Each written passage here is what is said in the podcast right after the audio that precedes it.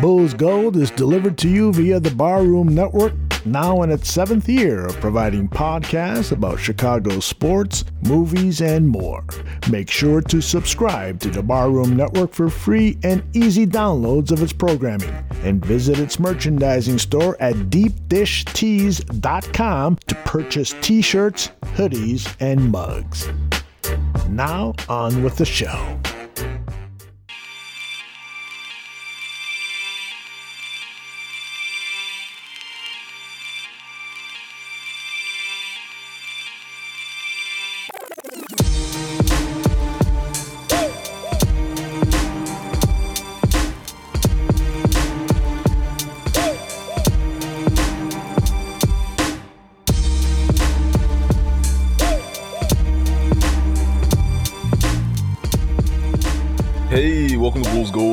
On the Barroom Network. I'm Edward Schuler, joined as always by Salim Sudawala.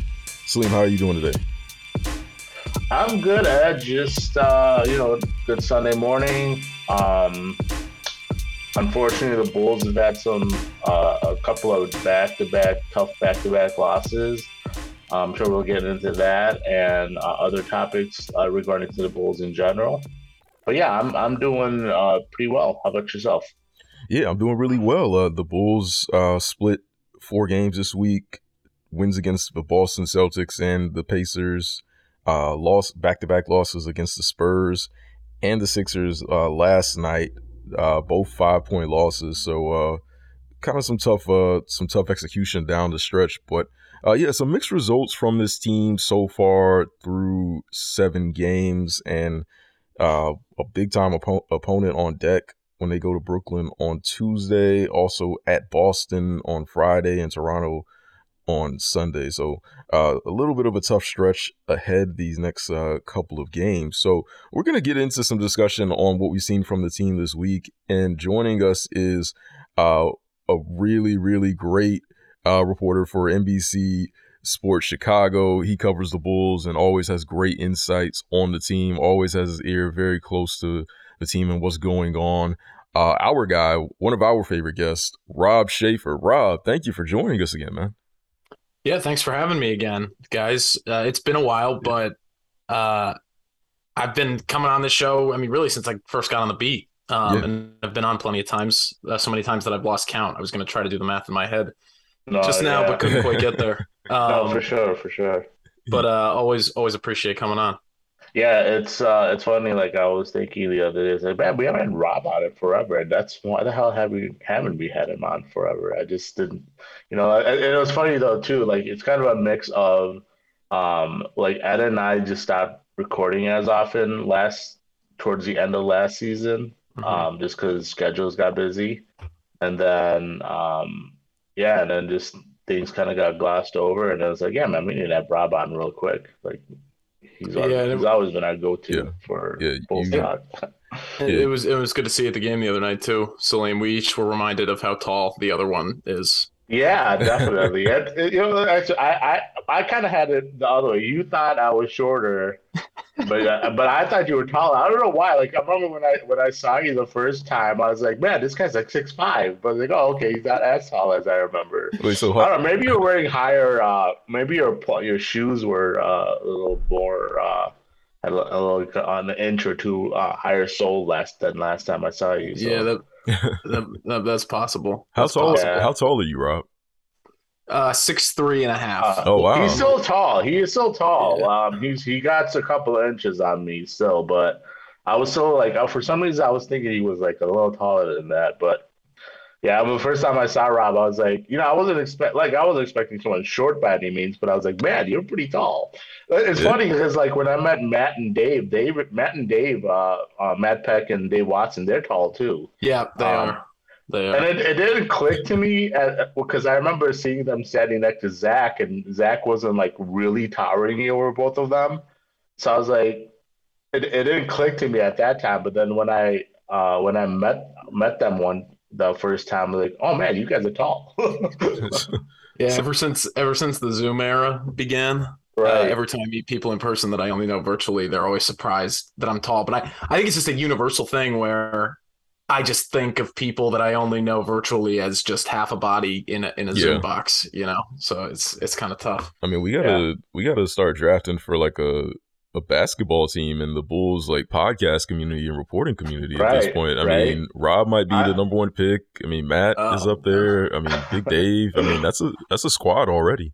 Yeah, I think a lot of times people assume I'm short because I'm Indian, and most Indian most Indian men are like five eight. So like, I think I think that's why people are like kind of surprised that I'm six one. I was like, oh, you're tall. Like, I mean, sure. Oh man, That's that's that, that's pretty funny. But uh, yeah, the, the Bulls this week uh splitting four games again, uh, two wins against Boston and Indiana, uh, uh, losses against the Spurs and the Sixers in on a back to back. Uh, Rob, so far this season, I, I think going into the season, a, lot of fans were concerned that this team was going to be possibly on the the play in side of things and that like seven to ten range as the Eastern Conference has gotten a lot better with some some really stacked teams and like in the Cavs case they they acquired Donovan Mitchell a really big name and they look pretty good so far. So uh, the Bulls starting this season so far at three and four is probably not easing anyone's uh, concerns about that. And you, you kind of look at the numbers overall, and it's not anything anything great. It's pretty middle of the road. But uh, they've had some impressive performances though. When you look at the the season opener opener against Miami, the the blowout win against Boston after they came back uh, from trailing like 19, I think was the largest lead that Boston had in that game, but they they turned that around. So I mean, they've had some good performances, but again, it, it's just kind of a mixed bag. So uh, do you do you think that this is kind of what we're going to get from this team overall this season? A team that's just kind of like just really capable of losing to anyone, capable of beating anyone, just kind of a middle of the road team, or do you think there's reason for optimism based on what you've seen so far that they can be a little bit more? Yeah, so I picked them before the season, the Bulls for I can't remember. It was just over 500. It was either 42 or 43 wins and, the eight seed. So that's what they've done so far. Hasn't led me to you know form any new evaluation of them other than that. In terms of reasons for optimism, the the couple things I would note: one, the Miami win and the Boston win are almost better than any two wins they had last season in terms of beating uh, you know an elite opponent. And not only beating an elite opponent like kind of surviving initial punches in the mouth and then coming back. Miami was obviously a little bit closer of a game. Boston was a blowout. But both of those wins i thought were legitimately impressive. Uh, the problem is the losses whether you have the Cavs in the home opener blowout that just felt like every game after the all-star break last year just lifeless. And then not taking care of the teams that you're supposed to take care of. That was like the one thing that this Bulls team did really, really phenomenally well last year. Obviously, they didn't beat any really elite competition past November, but they really handled their business against the teams below them. So, giving up 129 to the Spurs, as feisty as they've been early in the season, losing that game to the Wizards, a game they really should have won. Those are two pretty tough losses um, so you could take that optimistically and say, hey, they're not going to lose all those games this year. So once that normalizes, they'll be in a better spot. You could also say it's a little bit discouraging uh, because they really should be winning those games. Uh, and then the other thing I know, you know, especially with those two games, Bulls didn't have Zach for either of those. You could take the optimistic view and say, hey, you know, we'd be five and two with Zach, and he's going to get healthier over the course of the season, and eventually he'll be available for more games, and the Bulls will look a lot better when he does. Uh, my skepticism with that is just that it's too early to be able to gauge how much this knee stuff is going to limit him throughout the year. So the pessimistic view of that would be, well, what if he's never able to play back to backs throughout the course of the season? They're managing him all year, and then the result is you are dropping games that you should be winning just because you're not fully staffed uh, for all the games that you should be. So I generally fall in the middle of extremes, you know, with analysis type stuff. Coming into the year, I thought this Bulls team was going to be a shade above 500 and in that play and mix. Honestly, through seven games, it's a very small sample. That kind of seems like what we're looking at a team that's going to be a little bit of a roller coaster, um, have high peaks and low valleys. But ultimately, as you said, Edward, kind of capable of beating any team on a given night, capable of losing to a team um, on a given night. So, you know, I wouldn't necessarily picked the wins that they have and the losses that they have early in the season, but three and four, four and three through seven games, that's about what I would have expected. And I hate to say it, but I kind of expect them to be straddling that 500 line uh, for most of the season. So I, I would say, like, depending on health again, because to your point, with Zach being out, Ayo being out, Drummond being out, that's three big rotation pieces. Obviously, Zach um, being the I mean, Zach was back yesterday, but he's still working his way through. But Zach was out the game before, obviously, because of the back to back situation. Um, I mean, in that regard, so you can probably add another positive spin there yeah. in the sense that, okay, when Zach is back to playing his normal game, we'll we'll probably not have as many uh, down moments like yesterday. He did not really play well at all. Um, obviously, you know, some he made some good shots, but like overall his shooting wasn't that all that great. Um, and with Ayo being out last night too, you know, you, that that's uh, you know, when when you have a game that come out, the difference is a couple of possessions. You know, I'm missing a guy like Ayo can essentially tip you tip the scale for you. So I guess if you look at it that that's kind of positive that it's for me, like I've said, I think it's you may need like a 15, 20 game sample size mm-hmm. to really get down on what this team is. Uh, but let's let's talk about as far as them coming out. Like it's been a consistent issue that we've talked about. I feel like since la- beginning of last season that this team just comes out really slow. Um, it does. It, they they seem to always trail behind. They have to fight back obviously with against Boston, you know, they flipped a 19 point lead into a uh, or 19 point deficit into a, a 19 point or a 20 point win. But uh, yesterday, again, you know, they they're down big. They're down uh, big against I don't know whether it was big, but it was double digits against the Spurs too. Know, having to claw back all the time against teams is tough, and and then expecting to have the gas left to finish those wins is tough too. Um, obviously, I, I obviously yes, the players definitely deserve blame here. But like, what has Billy done? Like, has he talked about that uh, to you guys? Like, in a sense, trying to explain, like, okay, like what difference they can do, he can even do, um, to kind of make sure that this team is ready to go uh, when the tip off starts instead of always trying to claw back every game. Uh, so I wouldn't say that Billy has said specifically what he is going to do to try to to change that trend. And you're right, it's an alarming trend.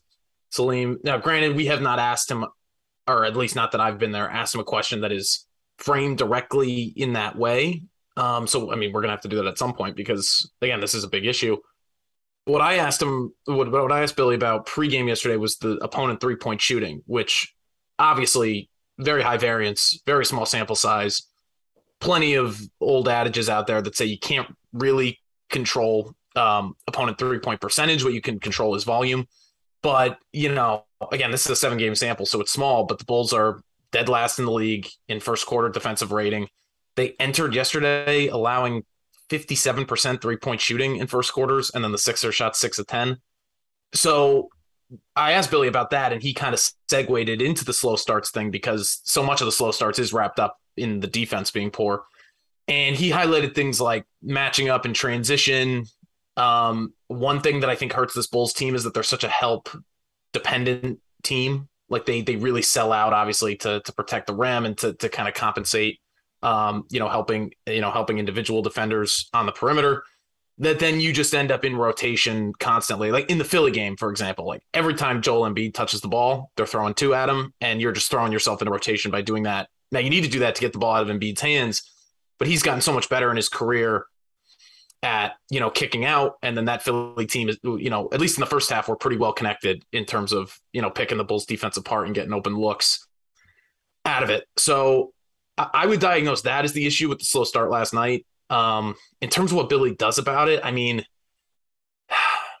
it's tough because things like transition defense, your your coach can't do that for you, right? Like that's a player right. execution thing. It's in the flow of a game. So I don't know how much he could do there. Maybe there is a level of motivation or locking guys into a game plan so that they're locked in defensively from the jump. But honestly, like and I asked Zach about this after the game last night. He talked about kind of, I mean, he says it after every game that they can't go down by 20 and then they just go down by 20 again the next right. game. So it's, it, it's tough, but you know, he acknowledged that like, listen, that's been their MO and the second unit has kind of saved their asses, which is fine, except for the fact that when you look at that second unit, you're going to have nights like last night where, all right, mm-hmm. it's not a 15.5 assist Dragic night. You mentioned Ayo, you know, that obviously slides Caruso up a rotation slot. I thought they missed Ayo in terms of push and pace because right. that six the Sixers transition defense is famously horrible, and they just weren't able to get out on the break right against them as much as I think they would have liked to. They really missed Drummond. I mean, like they the Bulls actually were underratedly a pretty good defensive rebounding team last year, but it was wholly predicated on Vooch just being a you know a monster on the glass. When he was off the floor, they really struggled and had to play small. Obviously, you saw that last night, like Billy trying to steal minutes with Pat and Derrick Jones Jr as the front court, Javonte up there. Um, so they missed Drummond uh, in that respect. So that, that's another injury thing to kind of highlight. So I don't. We'll ask Billy about it. I think it would just come down to he's just got to have guys more prepared, maybe. But I, st- I I do think there are things that just fall on the player in terms of being active, in terms of matching up in transition in the flow of a game, and just playing with urgency. I mean, this is one thing Zach talks about all the time. It's like they don't get their urgency until they're down by twenty then it's easy to play with urgency because you every possession is you know there's the risk of the game tipping completely out of the possibility of a comeback. Um, so yeah, it's it's a huge issue. I you can't not put any of it on Billy. I I just don't really know what I would want him to do better other than just preparing guys better because I think the rotations when they've had all their guys have been fine. I've liked the way he staggered Zach with the second unit when they've had everybody available it's just a matter of guys being locked in and focused from the jump. Um, because as much as they've been able to make some of these comebacks and make game, make make games close, and they won the Celtics game, you absolutely cannot live like that for for 82 games, and you certainly can't live like that in the playoffs against against the best teams. Right, and that's what I'd look at. Like I look at the the the consistency of it happening, and that's why I come to a conclusion that it might be a collective issue. Um, I, I just like I said, you know, it's if if this was just this trend just to start this season, yeah, I can 100% say 100%. It's everything. It's on the players, and like I said, I'm not absolving the players at all of of their slow starts and their bad habits. But it's at it gets to a point. It's like, well, if you say that the coach can't do this for you, this to, for you, that for you, it's like, well, there, there's there's a reason there's a coach, right? Mm-hmm. Um, in certain aspects, like game planning and things like that, that's on the coach. And I don't like as I said. My question is, I would love to. I would love to hear that detail from Billy. And I don't know, maybe that's something you at some point can ask him and try to dig in a little deeper and see, like, you know, what what is something that he discusses with them in depth about these starts and what's the plan to try to get them out of this these slow starts as well. Yeah, no, I, de- I definitely will. Like that's something that you know has obviously been on the agenda because you're totally right, Salim. Like it's not just a trend from this year. Like it was it was last year, and then I think we absolved Billy a little bit of the 2021 season because the roster was so young. Right. But last year and this year, it's definitely been a trend. And frankly, like I remember when Billy came in and, and K.C. K.C. Johnson, he interviewed Joakim Noah for uh, for a story for our site, and Joe talked about how Billy was like the best motivational coach he ever had. Um, so I don't really know how his voice resonates in the locker room in that way. But you would think getting guys fired up to start a game and being locked into start a game would would fall under that motivational bucket. So maybe maybe there's something lacking there. I guess that's one thing I could point to, but um, definitely like we'll be asking Billy about that because he for for his faults as a coach, he generally is pretty introspective and is willing to admit fault and say, hey, this is where I need to get better. The only question is, is it feasible? Like, is it is it actually going to happen? Because he probably said all the right things about this topic last year, and it obviously hasn't changed coming into this season. Part of part of me is looking at just the starting lineup, and it like it, it seems like the problems we knew existed are here, but it just seems like worse than what we probably even presumed. Like you look at the Bulls three point uh, rate this season, and it's bottom four so mm-hmm. far this season. And I, I think that's part of why they have these slower starts compared to other teams because they just don't like that three point shooting ability that these other teams have can put them ahead so quickly. So it, it just looks like the Bulls are just flat in comparison because they're matching so many threes with twos or they're getting to the line. They get to the line a lot, but again, you're you're trading twos and you're competing against threes. Like you're competing against more high powered offenses that have higher upside. And some of this, like like Patrick Williams, for example, has he's played better recently, but it still looks like he's not like it. It doesn't look like a great fit for what this team can really be on offense. And to me, I, I look back at the trade deadline last year, and it kind of is continuing to make sense why everyone was saying, well, we need a power forward who can knock threes down, who can can score more, who can be more that threat, because that would open up that offense. And then, of course, you know, not having Lonzo doesn't help either, even though Ayo has uh has looked pretty solid this year. So, what do you think about how Patrick Williams has looked in this starting lineup? And n- not to place all of the blame on him, but do you think that maybe at, at some point in the next couple of games, Billy Donovan is going to look for another solution, like to change that up to get some better starts potentially? Yeah, yeah. I, so I totally agree. Patrick is not their biggest problem. And even when he was, he's played better the last few games. He had two 10 point games and, you know, had a couple nice offensive moments against Philly. Even when he was playing as poorly as he was to start the year, not to say that he's totally figured it out, but even when it was at its its low point, he wasn't the Bulls' biggest problem. I, I totally agree with the three point shooting critique, Edward. Like it's just it's just a math problem at a certain point. It got to be a math problem last year. Um, it's just hard to keep up in this league shooting as few as they do, and uh, obviously just not reliably on a night to night basis. The the percentage hasn't been terrible over the small sample to begin the year, um, but without Lonzo's volume uh, and efficiency combination, it's just hard to keep up to start games over the course of games. Um, it's just a difficult thing. In terms of shaking up the starting unit, I mean, this is something you know KC has called for in a column. I, I agree with the point that Javonte is a better fit with the starters. I think there's some pros, uh, you know, in every angle of that potential decision. One, obviously, you let Patrick stagger with the second unit. Maybe he's a little bit freer to spread his wings there. Um, developmentally, it could be good. Just fit wise, you know, he might feel like he can assert himself a little bit more, not playing with Zach, DeMar, and Vooch, or even just DeMar and Vooch when Zach's not out there.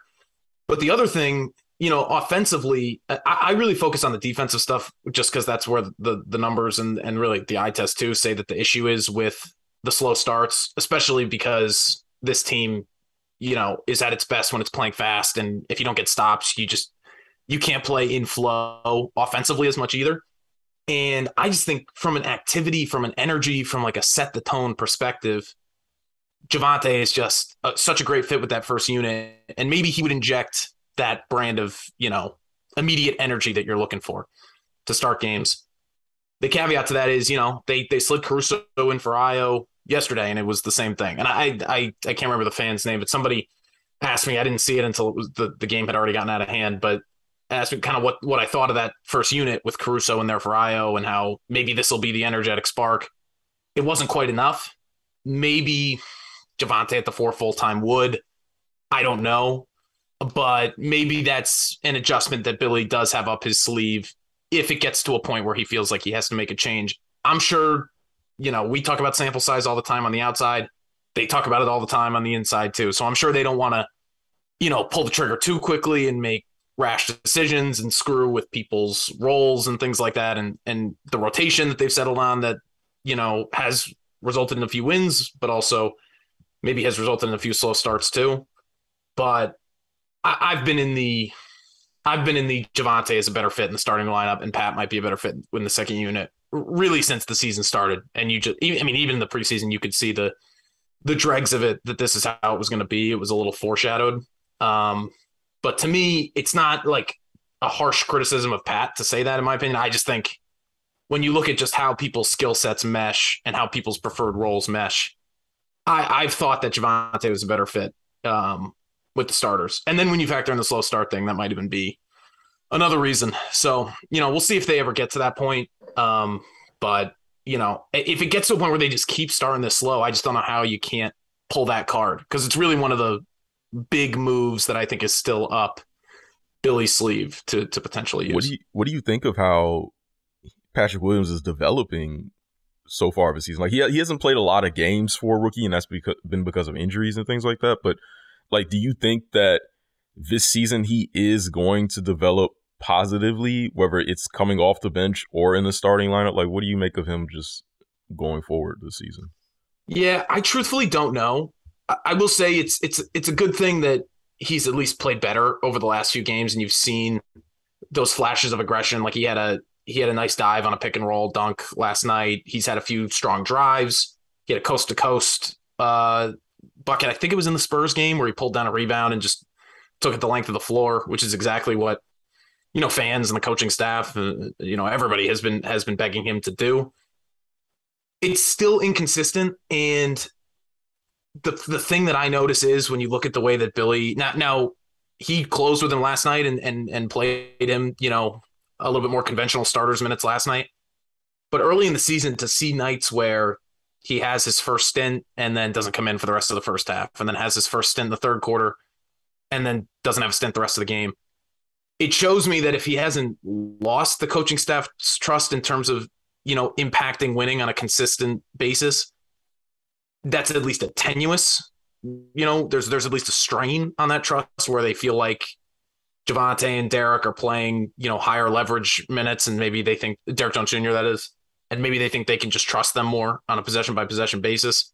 That makes me worry a little bit for Patrick's development because, listen, the coaching staff knows what we all know, which is that the Bulls need to maximize their window this year, um, and they're going to make decisions that are going to help them win games today and tomorrow. Um, it's it's hard to fully prioritize development with the pressure that's on this team this year, and that's part of what makes Patrick's development situation so tough.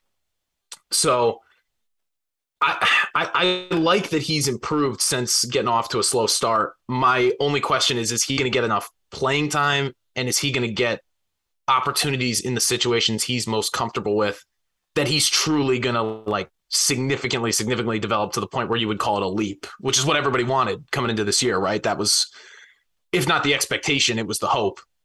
I'm a little skeptical if that's going to happen just because Billy, even though he's kept him in the starting lineup, has shown that he does not have a lot of leeway for him. Like he he will he will gladly turn to a Javonte Green or a Derrick Jones Jr. if he doesn't feel like Pat has given them what they need. And Pat, you know, it's only been seven games this year and the injury stuff, so it's a small sample, but he just he hasn't been able to do it on a consistent enough basis to really stick in Billy's trust circle yet. Um, so you know, it's it's hard for me to say whether I expect him to develop after seven games, but I'm a the reasons I would be skeptical um, are those in terms of the role and the usage. Like I just I just don't know if that's going to be there the way that I expected it to coming into year. I, I, mean, so last couple of games, I think we've seen get him more involved on actions and like being a screen setter and um, and not necessarily uh, that resulting in him him getting like cuts to the basket. I think one time he uh, one play he did with Zach where he set a screen for Zach and then was able to cut to the basket and get that dunk, uh, the strong finish. Um, and then obviously you've talked about the defense is the most important part where he's been really uh, more consistent as the season's gone on uh, defensively. Um, and in the past, Billy had mentioned that you know Pat can always get involved in and when when talking about his aggression, uh, assertiveness and aggression on offense, and he's always mentioned Pat can always get involved in in action and setting screens and things like that. Like, what did Billy mean by that? Because to me, when those actions are set plays that are designed, like the they're not something that guys are just kind of freestyling out there in a sense. So, like, was Billy kind of questioning Pat's commitment as far as uh, or feel for the game in the sense that like hey when you're out there uh, we need you to set the screen and you're just not doing it like Is that what Billy was saying? Like, what I didn't understand, like what he meant by that because it's confusing. And it's like, is is Pat refusing to get involved? Like, what's what what do you mean that he can always do it, but he's not doing it? Yeah. So one thing I would say that Billy he always will lump a lot of different things together when he talks about Pat's aggressiveness. So he will say screen setting, but he also talks about rebounding, running the floor hard, and transition, like those little things. Right. So I think those things are a little bit more in Pat's control. And that's where certainly the coaching staff, like, and I think there's been more of an intention to get him involved over the last two games, like you said, Salim. So I give the coaching staff credit for that. I also think it's warranted to be like, listen, you want this dude to be more aggressive, but you're not drawing stuff up for him. You're not like intentionally trying to get him in screen roll action or whatever. Like that's that's hurting his development. I also, but I just think Pat has to meet them in the middle with the with the rebounding stuff, the defensive activity stuff, which has all been a lot better. I can't remember. I think it was the Spurs game. He had three steals. Yeah, I thought he was pretty good on Harden last night. I mean, the, I think the Bulls overall did a great job on James Harden last night in the Philly game. So all that stuff is is coming along in a way that is good because I don't think in the first couple of games of the year when he was getting zero, one, two rebounds in a game, he's still only averaging two rebounds a game. I just didn't see even him controlling the things he could control. I think he's starting to do that a little bit better. In terms of the screen setting stuff, I do think though when Billy talks about that, like this quote unquote random offense that he want the principles that he wants them to play to, I think in his ideal mind, guys would just randomly screen for each other. Things would happen in the flow of the offense like, like that as they're learning to play with each other. The thing about a guy like Pat is he's still so young. He still has less than 100 games of experience. Right. And he's still have a feel for that. You you got to have a feel for it, and also, I mean, he's still such in the learning process of picking his spots individually. That doing those type of freelance things in the flow of a grander offense, like that's just a it's a lot to ask of him. If we're just being realistic, like put aside, well, he's a number four overall pick, he should be able to do this. Like, put that aside. We got to be realistic about where he is I think freelancing that type of stuff would be a lot to ask. So, you know, having him involved in the first couple possessions of games, you know, that maybe that was an intentional thing. Maybe it's just a, you know, hey, we're just hammering him so much, you know, in downtime, like talking about how much he needs to be aggressive that he's coming out and starting to take things into his own hands a little bit.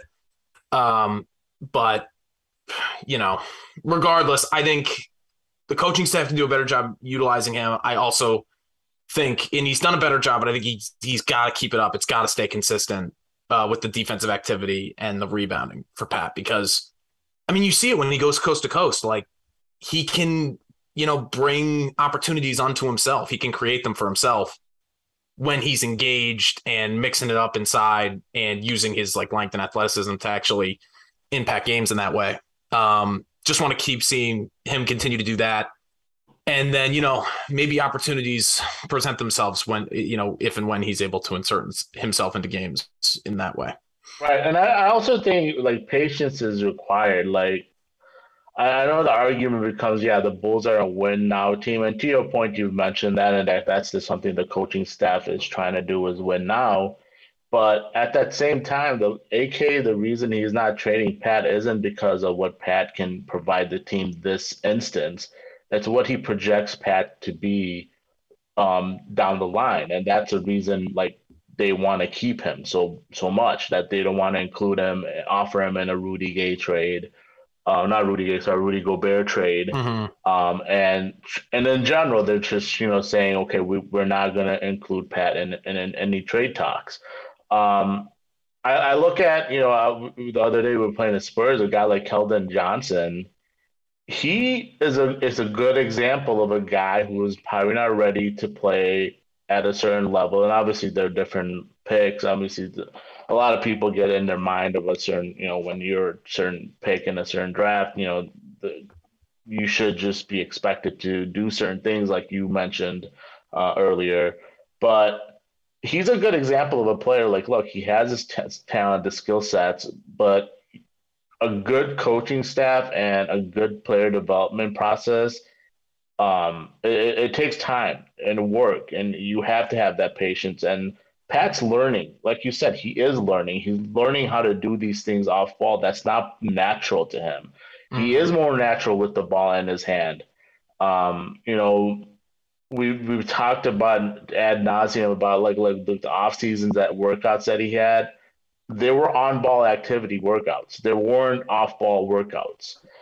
Maybe there is a disconnect there. I don't know. Um, I mean, I've heard things on the side that there might have been, but I'm not 100% sure about that. Like as far as the what the front office is telling him to work on and what the coaching staff wants him to work on. I don't know. Maybe there's a disconnect there, but it, it is definitely a process of learning how to play off ball, and that's something that we do have to have patience on. And I think we're starting to see him get that feel little by little, and it's a long season. Like I like, and the other frustrating part, and not to ramble on here, but other frustrating part I see is a lot of people get mad and just immediately calling Pat a bust and like this stuff is this stuff is going to be part of the growing pains, the process again. Like you have to you have to let him grow and and and learn these things and before we just make any type of real conclusion on what he is like like he he's barely had a little over a season in totality of games played how can we how can we make any conclusion to what he is just yet? Yeah, you can't. Um, I and the the on the on ball off ball stuff is is a good point because I hate to bring the cliche up, but you know he was he did play functionally point guard in high school and like he's been a facilitating a, a, a facilitating minded guy for most of his basketball life.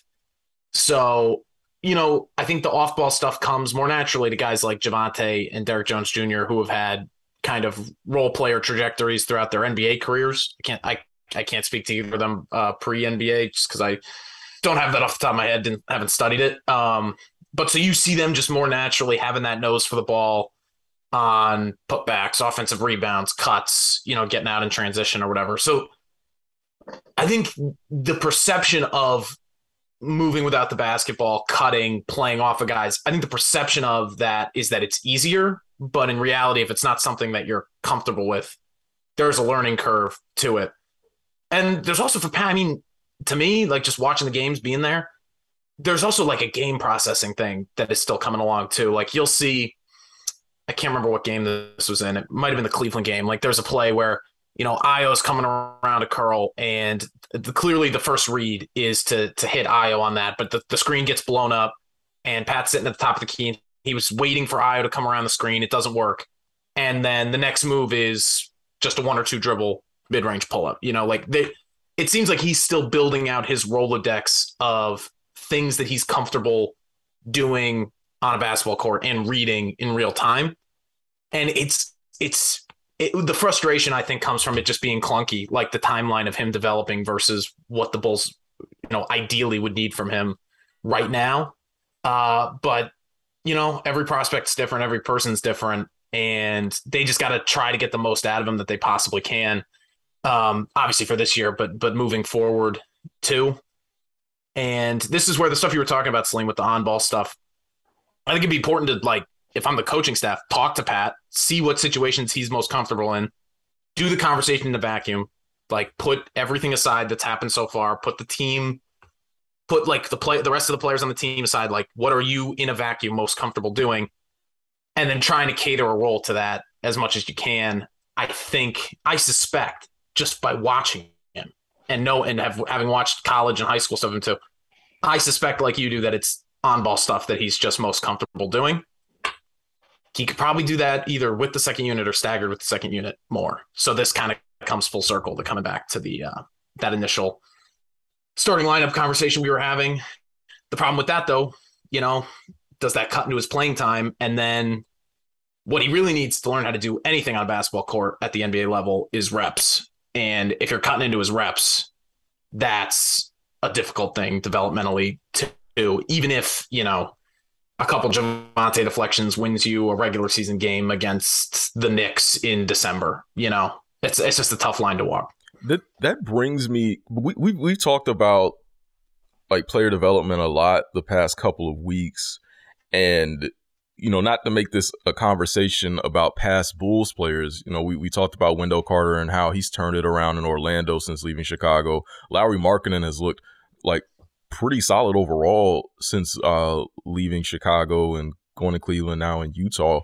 And as Salim mentioned with Keldon Johnson, I think one factor in some of this player development stuff is really it it is op- it is opportunity and it is kind of sometimes being able to play in a situation where you can make a lot of mistakes without really having to assume so many consequences. Now, granted, mm-hmm. Lauri Markkanen and Wendell Carter Jr. did have that uh, situation in Chicago because they were playing for a rebuilding team, but coaching, I think, kind of neutered that to a, to a pretty significant degree. But I, I think now it's just really Patrick Williams, like you guys have said, he's such a young player. He hasn't had a whole lot of meaningful game reps, and he's playing on a team that wants to compete right now and it doesn't help that he the position he plays is could be better suited for something else skill set wise that can unlock some offensive potential on this team. So I almost wonder like if if Patrick Williams was on a team like Utah or Orlando or something like that where he can really just go out there and and kind of have those games like he did against Minnesota last year and that in that last regular season game where he was the guy and he was running pick and roll and you know he was going out there hunting his shot he was being aggressive. I wonder if we would see more of that and he he would start to show those strides more but since he's on a team right now where it's kind of like hey we need we need production like it, it's harder and you know you look at someone like Ayo. Ayo comes in with more of a uh, as as a player he's figured himself out more than Patrick Williams. So it seems like he fits kind of what this team wants right now in the moment than Patrick Williams. But I don't know. I, I'm just curious your thoughts on that in terms of like how what the team is currently plays a role in when those strides actually come from a young player like a Patrick Williams. I, I think there's no question he would develop faster in an environment. This is just my opinion, but I yeah. think there's no question he would develop faster in an environment like that. Um, pressure free, play free, make mistakes, whatever. It's a rebuilding team. Just let's just let's get as many possible reps doing as many possible things as possible, and we'll see where we're at after a certain sample. That just seems like the type of player slash prospect that Patrick is to me.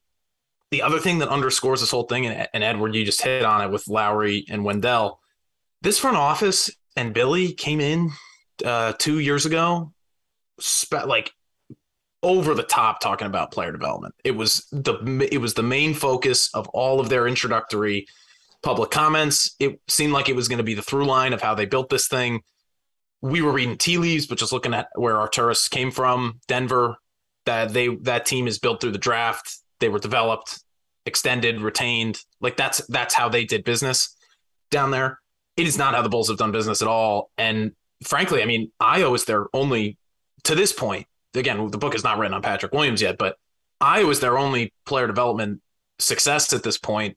And I don't know if you guys would agree with this, but I think anywhere Ayo went, he was gonna like like it kind of just seems like that's who Ayo is. He was gonna fit in wherever he went and reach his full potential. Um, so you know, credit to the front office for identifying him and picking him at 38. But given that he started last season out of the rotation and kind of forced his way in by his own force of will. I don't know how much credit to give the coaching staff for him getting to where he is now. Um, probably some because Ayo has mentioned that he likes Billy's coaching style um, and that it's brought stuff out of him. But the overarching point is this team started young and it's been flipped into a really veteran laden team. It's why there's so much pressure on the timeline because, um, you know, you have guys in like DeRozan and Vooch, for example, exiting their prime. Um, you know, contract like Vooch in a contract year, DeMar up after next year. And the the underlying context to all this stuff, like making a gamble on how much Patrick is going to develop or improve, you can't ignore the context where the, the few prospects that they've had in here that were younger and highly touted didn't work, didn't pan out. Um, now, granted, they weren't this front off. They Lauri and Wendell were not drafted by this front office, so obviously in this business you're gonna have less leeway with guys like that and you know they end up getting used in trades it's not like they got nothing for them um, but that type of stuff makes it harder to bet with 100% confidence that this is gonna work out developmentally for Patrick Williams just because that track record of success is not there yet Um, like it's not like he's in a like a Memphis or a Miami or somewhere where they just churn young dudes out um, and dra- draft develop like with a with a pretty ironclad track record. Um, so that's that stuff is it's it's really hard to ignore, and it's a it's a dynamic with just how this team was built. That as we get further into the season is going to be more and more worth discussing. Is that this group is just not constructed in the way that I necessarily expected, and in a way they've kind of brought some of these developmental issues on themselves just by accelerating the timeline to the degree that they have. Um, but you know, we'll see. Seven games in, a lot of season left, and obviously a lot of career left uh, for Patrick Williams. It's just there. These are definitely pieces of adversity that he's going to have to overcome. In addition to, you know, the COVID stuff at the beginning of his career, the injuries, like this kind of uneven development situation for him is just kind of another another hurdle. Yeah, it's yeah, it's the player development. I'm not out on it yet because obviously I think it, you have to see it over more than like what it's been like a year, like almost a little maybe over two years technically. Mm-hmm. Um, but yeah, it's it's something that we had to keep an eye on because when when when they started, the front office took over. You know, um, Marc Eversley specifically mentioned, man, they they only had one player development person. Like that was shocking to me, and that's something we are going to focus on on doing. And the other question you have to ask is like, were they just neglectful of not developing guys that they didn't draft, right? Yeah. That wasn't their guys. Is that the other question that we have to ask? And if that's the case, that's also negligent because in the end, that's talent still. It, it doesn't matter if you didn't get those guys um, and you weren't beholden to them, you, that's still talent that you sh- you should be responsible for you know developing. Um, obviously, Coby White is another player that um, I do think Coby's gotten better from his last year from Boylen to where he's at now. But that again, you know, you you have to wonder is like what what are some of the things conversations they've had with Coby about things that he needs to work on um, what what is the is there a disconnect somewhere as far as the things that we need Coby to do and what Coby is as a player? Because I always talk about obviously Coby um, being a complementary player. You know, he's worked on his ball handling. Things that he works on in the off season is obviously a lot more on ball stuff. And you wonder is like, okay, where is there again, is there a disconnect in communication here with players? And I think that's what we need to have, understand as well. That's something that's really needs to be dig, dug deep into because if you're telling a player, hey, these are the things, or at least if the front office is t- having a conversation at the end of the season with the players, this is what we need you to work on. But then the coaching mm-hmm. staff is like, well, this is how we're going to use you. That's a problem. Mm-hmm. So, and I'm not saying that's what's happening. I just, you have to wonder because what we're seeing guys work on in their games and then what we're seeing players being utilized during the games can sometimes not be on this on the same page. Yeah.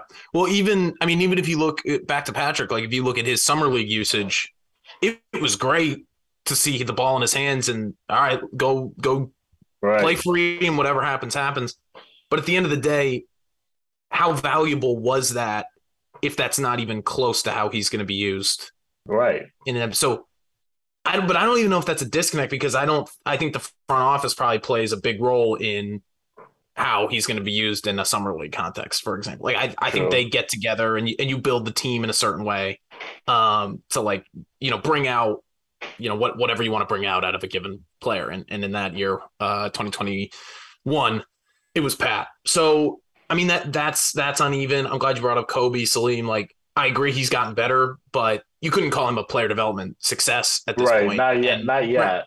And least. frankly, like the way that you know not getting the extension and then going into restricted free agency has played out, like and the trade the trade rumors and they definitely did you know field offers for him in the offseason didn't move on anything but um you can't even say that he's going to be around long term right. like it would not like it would not surprise me at all if he's not here next year now whether they turn him into something else maybe they just play it out and end up matching regardless, if he if he was a player development success at this point, he would be extended. Like that's what happens when you develop you know, guys that are in the building.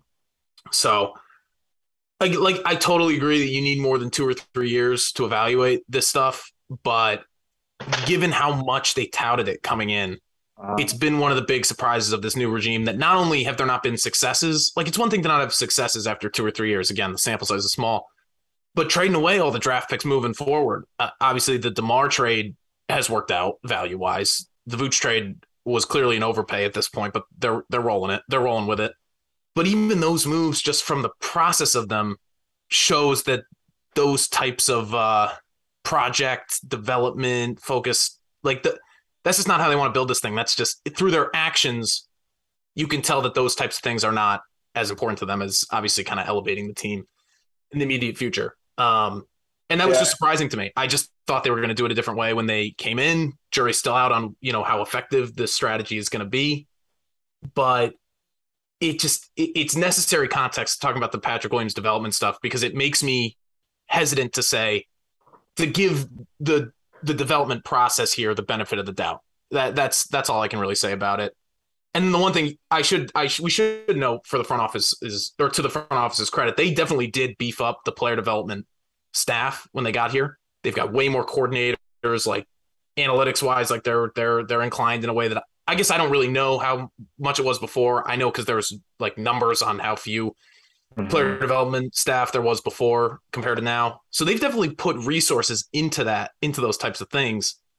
It's just a question of are the results going to follow? Because at the end of the day, it's a results based business. Yeah, I guess like yeah, you, you have to you have to see the process play out. Um, yeah, we'll see. Like I said, you know, uh, even the, the players that they've drafted in general, obviously outside of Ayo, who was more ready to play because obviously he played what three years of college ball. But even Dalen has been looking like a guy who I really like, and he showed good things. But he looks like a guy who needs seasoning, mm-hmm. and that he's going to need that focus on development, especially with his shooting. Um, so I mean, we'll have to see what what happens because like if you draft guys that need you know help and a hand to develop that player development department and that process that you've implemented it's it's going to be very important and that's going to be really the key long term for AK because if especially with these trades that he's done like we're not going to have next year's draft pick unless unless obviously they miss the playoffs and get ridiculously lucky mm-hmm. um and and jump into the top 4 and then we're also going to likely be out of a pick in 25. Uh, it's top eight protected. Again, if they miss the playoffs and they're in that top, they'll get it. But likely their goal is to be in the playoffs, right? So you're not going to have that pick at that point. Mm-hmm. So yeah, it's it becomes a point where it's like, what, where their focus on player development. Uh, while yeah, they don't have those picks, but when they are drafting, they're drafting guys that do need seasoning. Mm-hmm.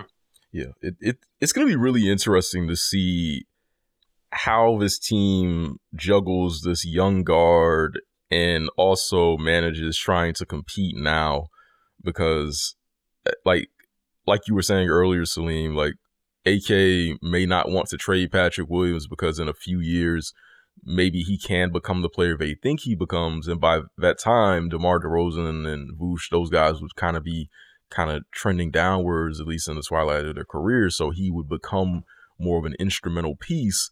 But at the same time, you look at what the team is designed to do now, and they've traded draft picks. They've invested so much money into these guys who are in the prime of their career.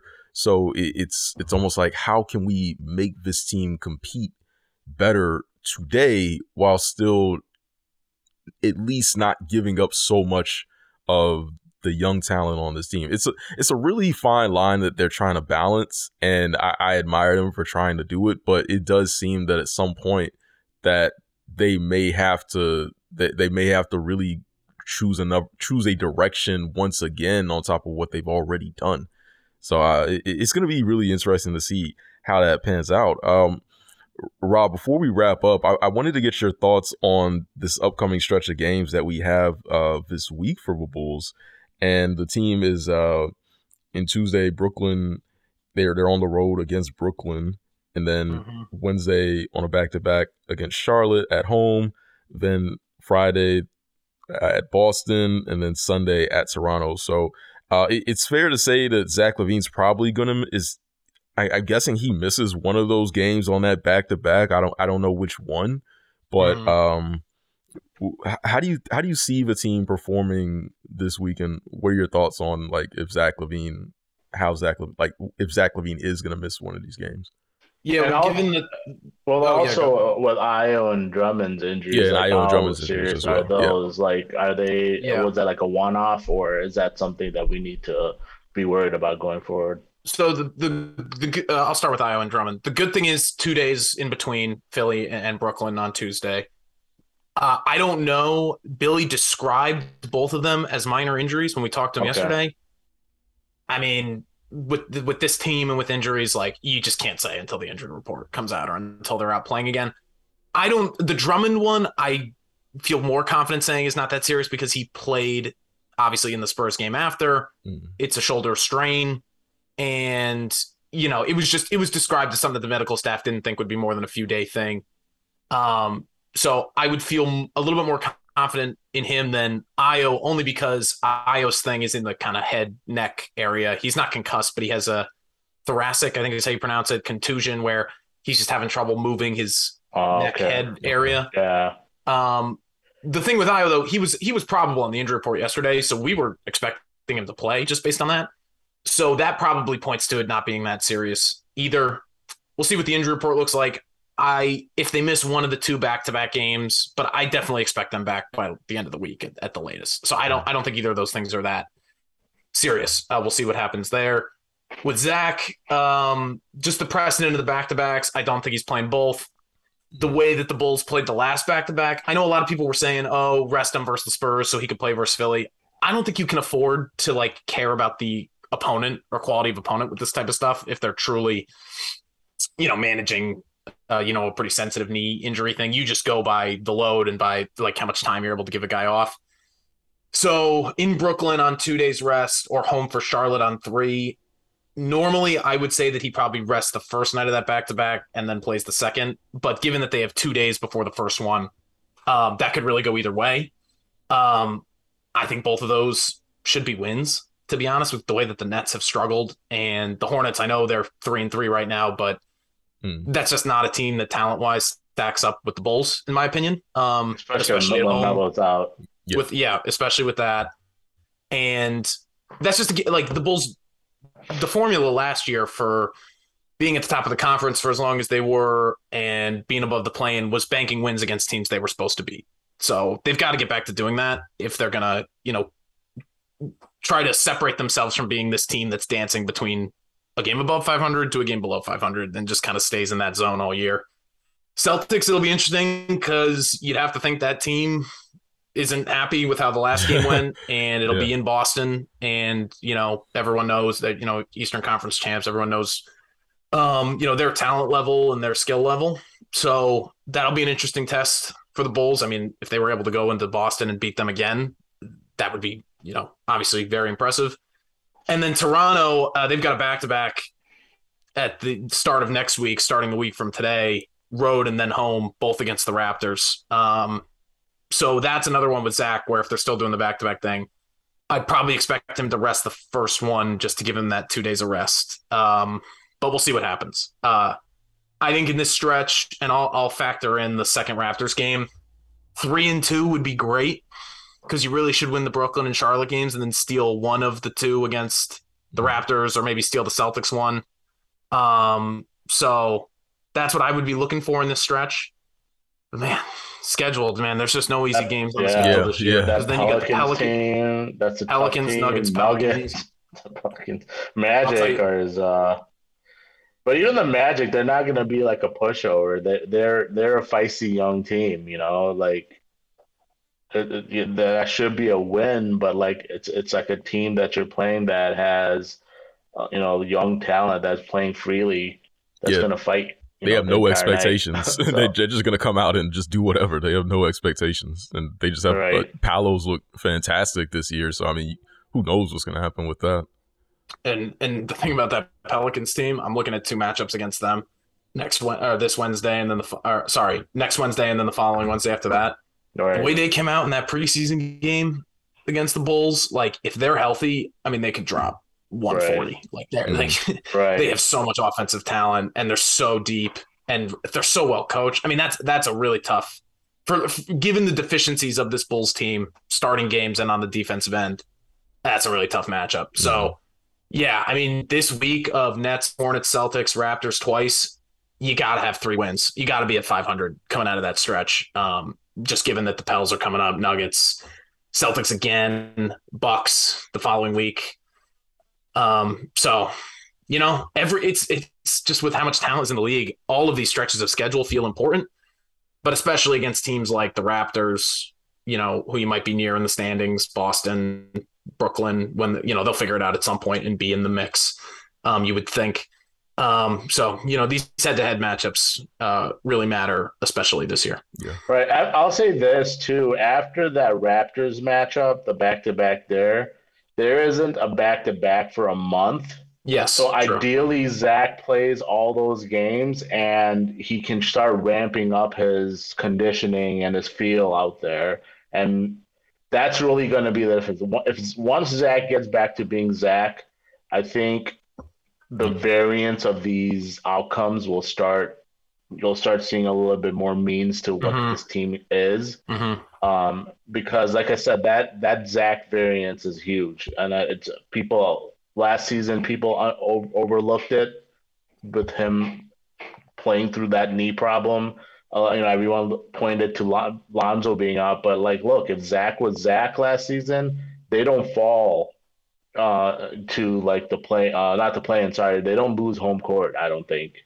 Um, so I, I feel like I feel like that's important thing that we have to look at here as well. That stretch where from like December 9th to the next back to back is the 11th against uh in December 11th against the Hawks. So the the the, the Dallas and the Hawks is a back to back and the 10th and 11th in December. So that's a positive you know thing to look at that okay Zach's going to be able to ramp up here ideally um he doesn't miss time and cross your fingers that he doesn't have any kind of like you know knee issue or like oh mm-hmm. you know not mm-hmm. a setback necessarily but just something doesn't pop up in that regards and and frankly hope that this is it's too soon to have an answer on this but hope that this is something that gets better over the course of time and isn't right. just a new reality yeah. you know that's a huge question for the first couple months of the season where obviously everyone around the Bulls is going to say, yeah, it's management. Yeah, you know, it'll get better over time. Zach will,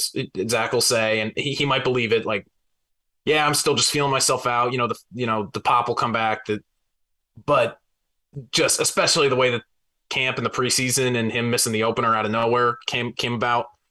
Um, I really don't think we're gonna have an answer to that until like midway through the season, maybe. Maybe, um, yeah.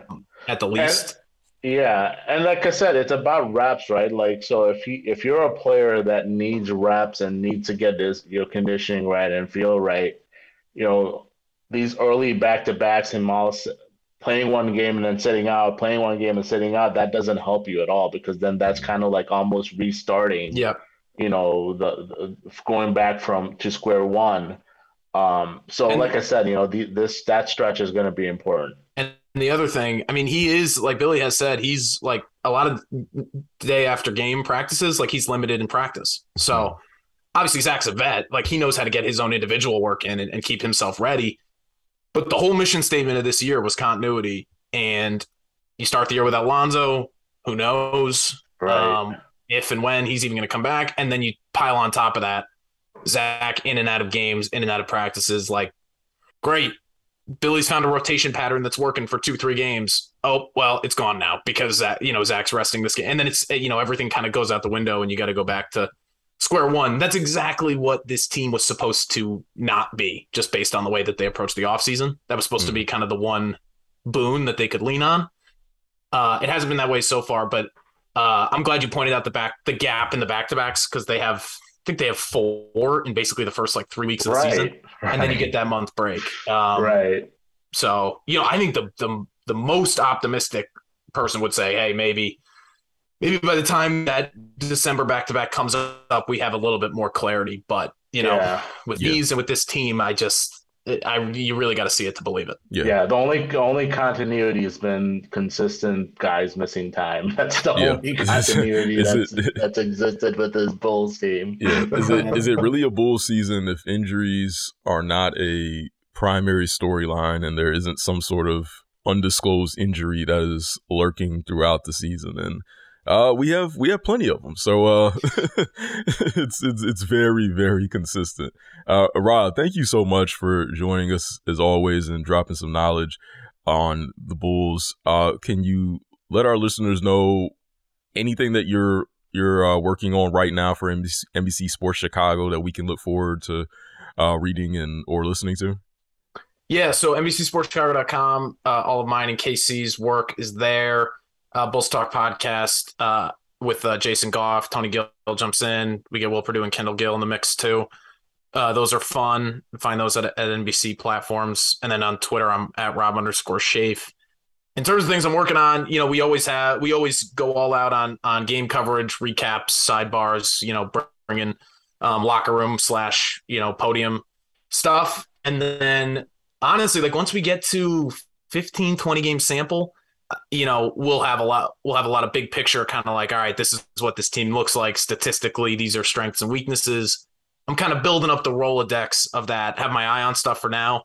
Uh, but you don't want to overreact to seven games, Mm. um, especially for all the stuff we talked about with kind of how up and down the rotation has been and guys have been in and out. But uh, certainly the further we get into the season, the more we're gonna we're gonna ramp up and uh, hopefully the Bulls keep it at least entertaining uh, for us and the fans, and we can uh, maybe see some playoff basketball again. We'll see. Yeah, I'm. I, I still remain uh, optimistic that we're going to get a playoff series. It, it's going to be a little bit of a tough, uh, tough route, and I, I don't think we'll have home court, but uh, I, I think I think we're going to get there. Thank you so much again, Rob. Salim, any th- final thoughts before we wrap up, man? Yeah, um, just glad there's two days break here. Hopefully they'll have a full um team uh, against the Nets. We'll see, like it said, which game Zach ends up sitting out. I'm guessing it'll be against Charlotte because it's a softer team compared. I mean, shouldn't really say that because Brooklyn's looked like a hot mess to start the season as well. So I don't know. We'll find out. I guess if the, if the trend holds true, technically they've been sitting him on road games. So Hmm. you would probably think they'll sit him against Brooklyn and then play him at home against Charlotte. But yeah, we'll find out that in regards to see what happens there. But yeah, overall, that you know, let's see. This is a process and a grind, and we just need to see how everything plays out.